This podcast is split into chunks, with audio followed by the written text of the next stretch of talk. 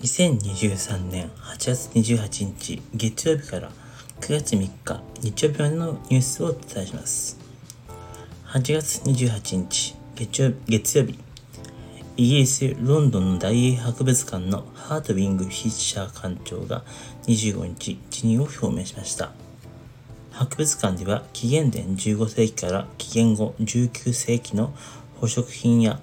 宝石などの所有、所蔵品が大量に盗まれたり損傷していたりしたことが分かり、関与したとみられる職員が解雇されていました。8月29日火曜日、ジャニーズ事務所前社長ジャニー喜多川氏個人の性加害問題について事務所が外部責任専門家による再発特別特別防止特別再発防止特別チームによる調査報告内容を公表しました。事実関係として、ジャニージャニー氏は古くは1950年代から性加害行為を行っていたと認定しました。8月30日水曜日、総務省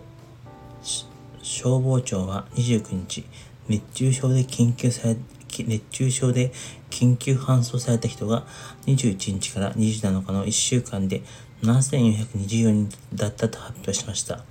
都道府県別では北海道が最も多く935人、東京410人、大阪379人と続きます。搬送者のうち65歳から以上の高齢者が4164人と全体の56.1%に達していました。大型のハリケーン、イダリアがアメリカ南部フロリダ州やジョージア州などを直撃し、40万件以上が停電、40万棟以上が停電、数千戸が浸水し、男性2人が死亡しました。ハリケーンは一時5段階2番目に強いカテゴリー4まで勢力を増し、この地域では過去125年で最大の規模となりました。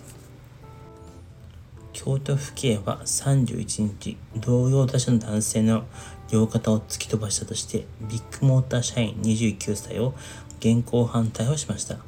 訪問先で鉢合わせて口論となり、男性がスマートフォンを取り出して撮影しようとした際、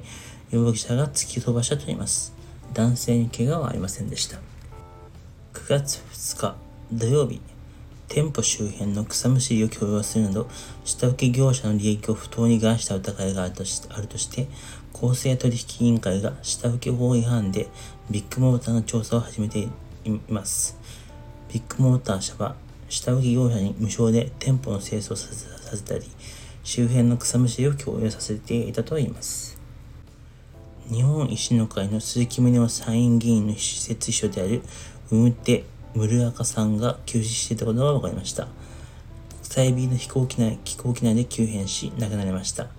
ミルアカさんはコンゴ民主共和国旧ザイール出身で、1985年に来日し、2005年に日本国籍を取得しました。以上、今週1週間のニュースをお伝えしました。